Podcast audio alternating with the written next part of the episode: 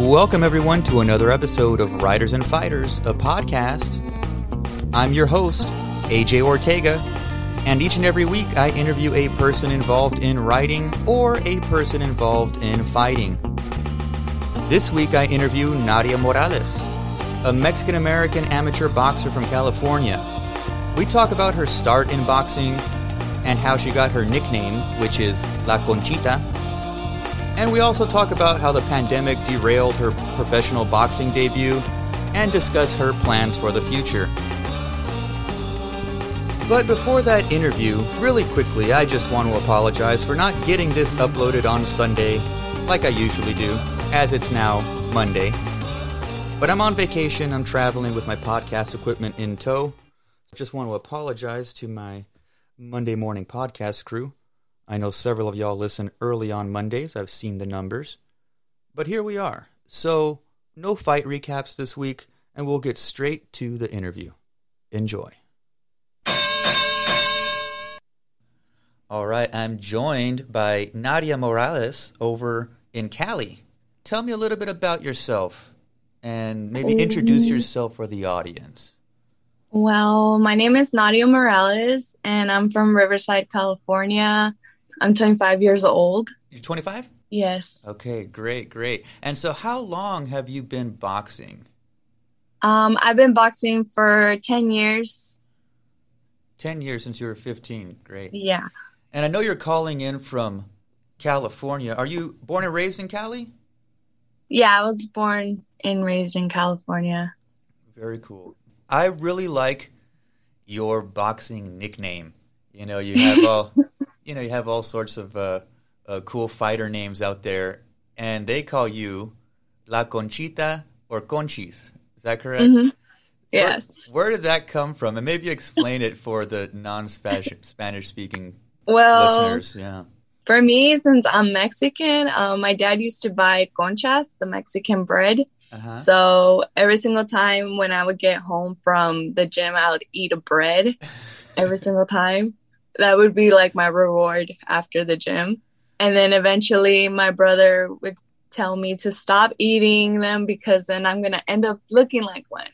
And one day when we were when we were training, he was like Conchis and I turned around and then he was like, "Oh, that's going to be your nickname, Conchis." and then it just stayed like that going until one time again my my coach was like conchita's here and that's how i got la conchita so it's either la conchita or conchis Oh yeah, I think uh, somehow La Conchita is a good boxing name, and I like that you incorporated it into some of your branding and stuff. Because I see you on a like Instagram. That's how I came across you, and uh, some of your uh, shirts and stuff have a little concha on them. Yeah. yeah no, I'm a I. I'm a big fan of. Um, I don't. I don't really have a big sweet tooth, but uh, again, being Mexican American myself, my father coming uh, as an immigrant, his trade was baking. He was a baker his whole life, and so we, you know, I I know all the good pan dulce, you know. Uh, so Yeah. so I like the concha. That that totally sounds good for a fighter name. Do you like any other Yeah. uh, pan dulce? Do you like any others? um i like las orejas i don't know Sure. if you've seen Yeah, yeah. those those those are my favorite too they're my mom's favorite too so that's why i eat those too and uh empanadas those are so good too oh yeah, for sure. Yeah, I found a a, a good. There's a couple of uh, I'm in Salt Lake City. There's a couple of good panaderias around here, and like if there's a, a get together or a party I go to, I always stop there, and that's what I take to like the party. You know, take sweets or something. But again, these very specifically Mexican sweets. And again, all the white folks I take these to, they're like, "What is this? I've never had." and I'm like, "Well, it's pan dulce. Get used to it." Um, and so we're talking about Mexican bread and whatnot. um, tell me a little bit about the importance of your Mexican heritage, because again, I noticed you have the your little Mexican flag in your profile there. And so, tell me about the importance of your Mexican heritage. Well, my parents are both from Mexico. They're from Acalisco, Puebla. Mhm. So I've been there a couple times and I really like it out there. So um, the fact that I'm American, yeah, I'm American, but I feel more Mexican every single time I'm over there. Sure. And I really like love everything about their culture and everything like that. So I try to embrace a lot of my Mexican heritage with me. Definitely. So yeah. And what about in terms of boxing? Because as we know, like that's Mhm. our sport, right? Yeah. As far as a nation and an ethnicity, Mexicans are particularly good. And so, what about Mexican identity and then you being a boxer? Any overlap there or connection there? Well, I feel like um being a Mexican fighter, they always say that we're warriors and that we're strong and that we're tough and then so like I feel like I am a strong person, so being Mexican it just makes me and being in the in the in the boxing it makes me even feel stronger, especially cuz I'm a female. Sure, So- sure. That was one of the things I was going to ask you. And so you you started boxing at 15. Mhm. Were your parents on board with this, or were they like, "No, you can't be you can't be getting hit in the face. You're a girl," type of stuff, right? Which I can imagine coming from all sorts of folks, but maybe particularly a Mexican household. So how did that go over in your household when you were like, "I'm going to train"? When I told my parents I wanted to join boxing, my mom didn't agree to it. But then again, afterwards, my mom was like, go ahead. Um, because my brother used to box. So that's how I got into it. So Your brother, brother your was- brother's in it first. yeah, Okay, he was in it first. So he was like, he told, he convinced my mom to let me go. So I went, and after a while, my mom was like, okay, she's she's just training at the gym, you know, she's not out there doing things she's not supposed to, you know.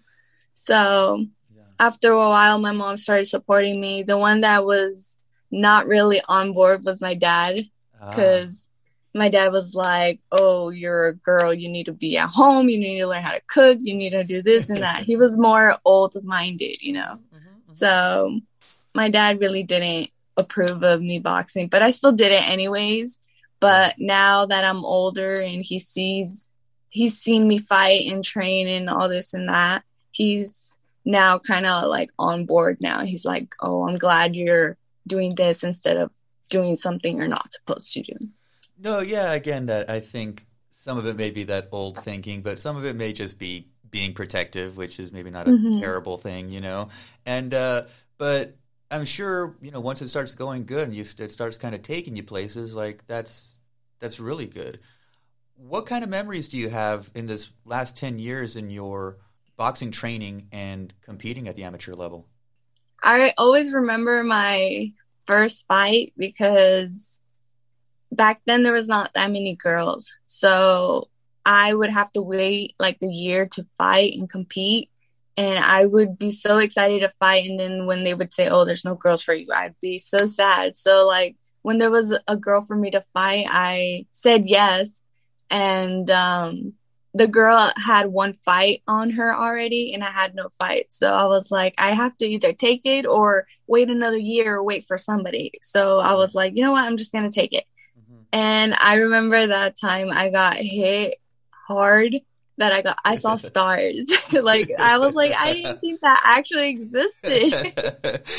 So- great. That's the fight I remember always cuz I was like you see stars if you get hit pretty hard. yeah, that's one of those things that uh, training is one thing. Again, I did like point based martial arts tournaments back when I was you know late teenager and stuff like that. Mhm. Getting a roundhouse kick to the head, and again you see stars like it's a freaking cartoon. And Yeah. Then, uh, uh, yeah, I talked about this on one of the previous podcasts with uh, uh, Carla Hoke, I believe, and uh, yeah, that lots of people will get like either blackout or tunnel vision or like lose hearing, and it, it kind of manifests itself kind of differently depending on how you get hit and who it is. But that stars thing is a shocker, and like being in Mhm. there and like, okay, well, even hard sparring doesn't compare to competition, and you're Yeah. like, okay, well, this chick hit me hard, and now I'm a little loopy. What was your maybe biggest triumph in your amateur career so far? I think it would just be like just winning some of my fights. I believe being like almost the only female that would fight and compete out of the gym. So I think being the only one and bringing a win home really meant a lot to me. Yeah, that's good. Being kind of, you know, the pioneer woman fighter of your gym and being like, hey, I went out there and got a W also, right? Like, yeah. You get to own that. I think that's great. And so, who do you maybe look up to, or wh- who do you maybe study even in terms of boxing, and and how much do you keep up with that stuff? Who do you watch, and do you who do you like? I like the way how Errol Spence fights especially because he's a southpaw. I think he's yeah. a very good southpaw. And for me, like I fight both ways, and I'm learning how to fight southpaw, and I'm trying to like like learn how to be as comfortable as how I am in my orthodox side. So I study a lot of him, and I look up to Mikaela Mayer. Um, I've seen her in the Olympics, the, um, her fighting in the Olympics, and then her starting as a professional until now like i've seen her like grow as a very very good professional fighter so like i've really kept up a lot with her no I success think, i think that's great that you know you latch on to somebody's career and see them kind of keep succeeding and mm-hmm. and maturing as a fighter uh, and things like that i think those are really two really good picks there Errol spence is a, yeah, he's a tricky fighter, and really cool that you are working on both stances. Again, being able to switch stances get you out of trouble and stuff like that in the ring. In the ring, Oh, that's yeah. really cool. And so, speaking of training, in the last year or so, how did COVID affect your your training and events? Well, last year I was supposed to make my professional debut in Mexico in February, but the opponent backed out because she got injured. So I didn't do that. So the next date that I had was March. And um, I was like ready to like make it and everything. And then COVID hit and they closed down the borders. Wow. So I remember that day my coach was like, We're not going to go and I started crying and like I cried like so much that I've never cried ever in my life like that. and I was like, what's wrong with me? like I couldn't figure it out. But I mean, when something means so much to you, like, you know, you worked so hard for it, you know? So that kind of like affected the whole thing and then ruined that whole moment for me. And then during COVID, like I tried like training, so I just kept it to the basics at home. And I did a lot of kettlebell training at my house.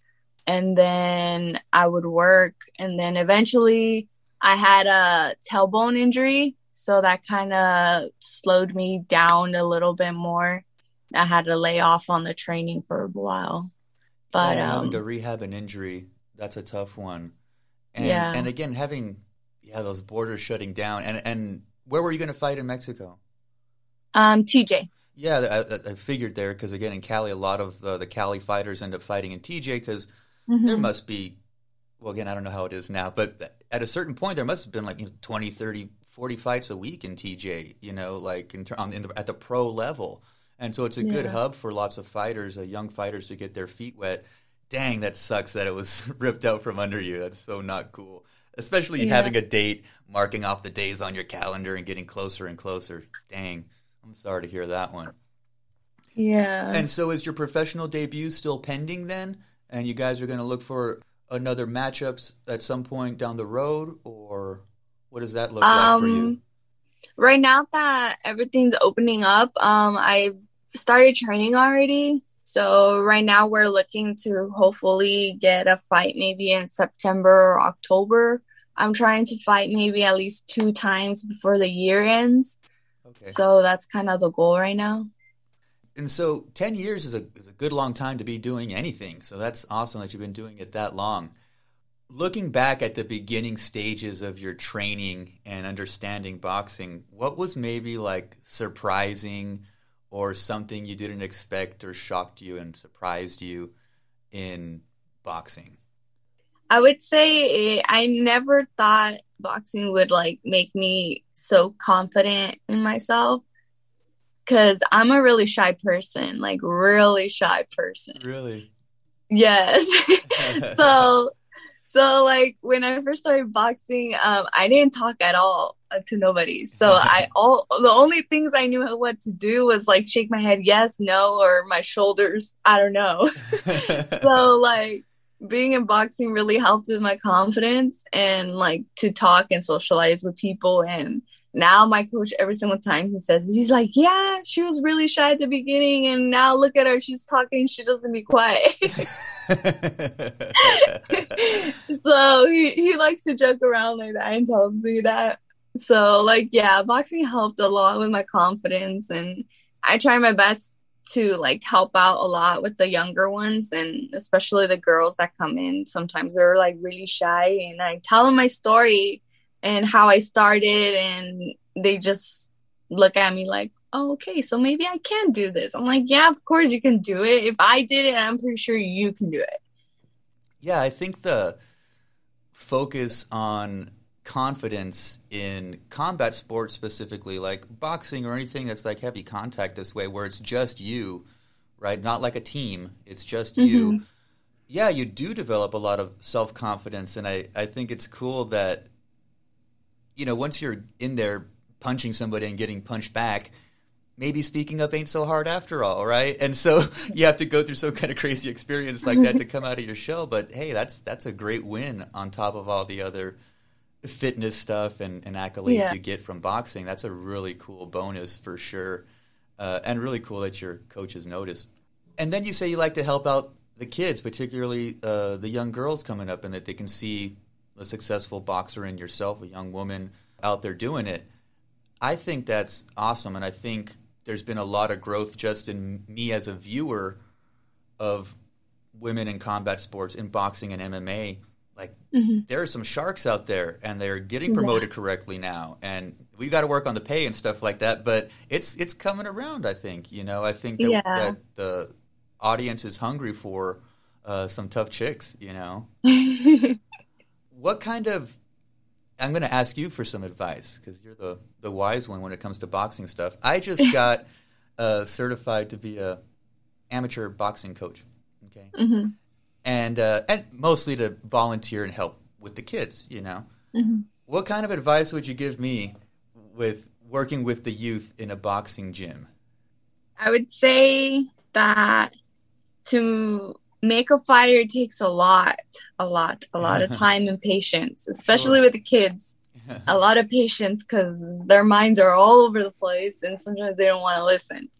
but um, I think for like a, to make a good fighter is not so much on building how to throw their hands or anything. Like I think for me, the most important thing is your footwork because that's what gets you in and out from danger. So, and that's how I was taught.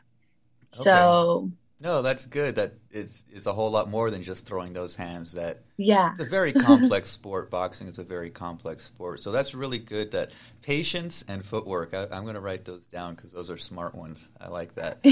um, what do you think is? And so, since you were trained with that principle of footwork, is that one of your strengths? Is in terms of getting in and out? Is that one of your strengths as a boxer, or what would you say are your your your attributes You know, is it speed and power? Is it footwork and defense, or you know?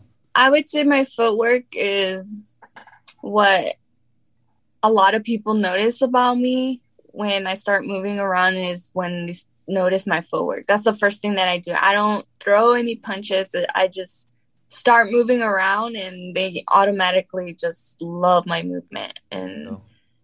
I I practice so much on my movement like ever since I started. So like I think one of my strengths would be my movement and my footwork.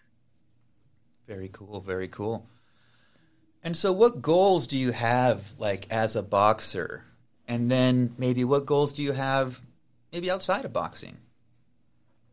Um, well, my goals for boxing would be to turn professional and hopefully become a world champion and just represent my city and represent female boxing, you know. and show the the little ones that I started just like how they did and I made it so if they have the same dream to become a professional, they can also do it if they put their mind to it and work really hard. Even though there's going to be so many obstacles in the way, I've had so many obstacles in the way that kind of like held me back. And sometimes I had some days where I'm like, I don't want to come back no more. And the next day I would be there, but only because you grow a passion for it. So if you have the passion, the heart to do it, you will make it. So that's one of my goals. Great. And for outside of boxing, I am currently going to school. So I work, I go to school, and I do boxing. Mm-hmm. So I'm a kinesiology major. I want to be a strength and conditioning coach. So since like I'm a boxer, I want to maybe one day open my own gym and train fighters and help them like build their fitness goals or anything like that too as well and have my own gym so that's kind of like the goal outside of boxing no i, I would want to i dig it i think the kinesiology is a good um yeah it pairs well with your boxing passion you know mm-hmm. it, it, does have to do with the body and fitness and it's a pretty good uh, versatile degree there. Very cool. And so, speaking of school and stuff, this is the Writers and Fighters podcast. I always like to ask the fighters if they do any writing or reading of any kind.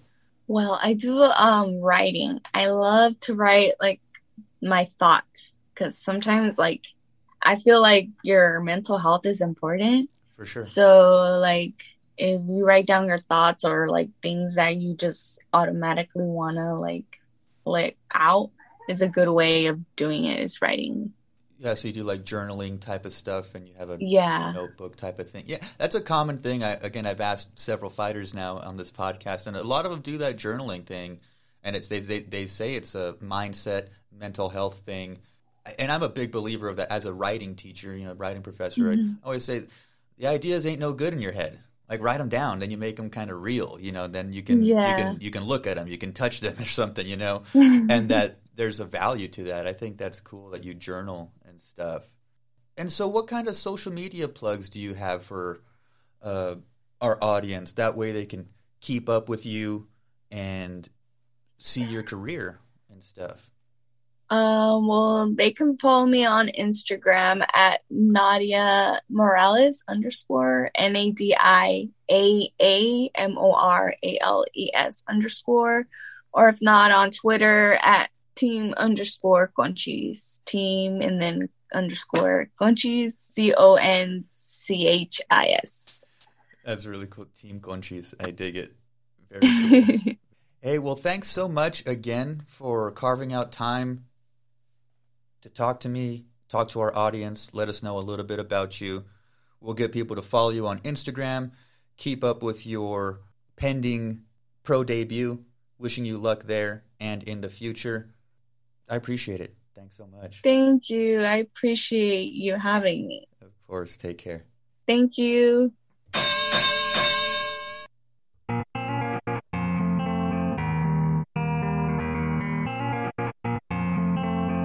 All right, y'all. Thanks for listening to that interview with Nadia Morales, amateur boxer out of California, soon to make her professional debut. I hope they can schedule a fight for her sooner than later. She deserves it. If you want to keep up with her and her career, go over to Instagram and follow her there, Nadia A.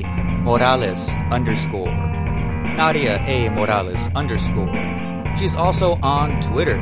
She's also on Twitter at team underscore conchis. Team underscore C O N C H I S. Both of those links will be in the description of this. As far as the podcast, you guys know the drill. WritersandFighters.com New episodes every Sunday. Episode guide up on the website. You can also find links at writersandfighters.com. We are on Twitter, Facebook, Instagram. Subscribe on Apple Podcasts or Spotify. Next week, stay tuned for next week. I have a pro boxer on. I will have a professional boxer on. 16 and 2, Trouble Ibokwe, fighting out of Houston, Texas. Nigerian American. Really cool guy. Great conversation. So stay tuned for that next week. It will come out on Sunday. I'll try not to be late this time. Thanks for listening. Be good. Be safe. Take care of each other.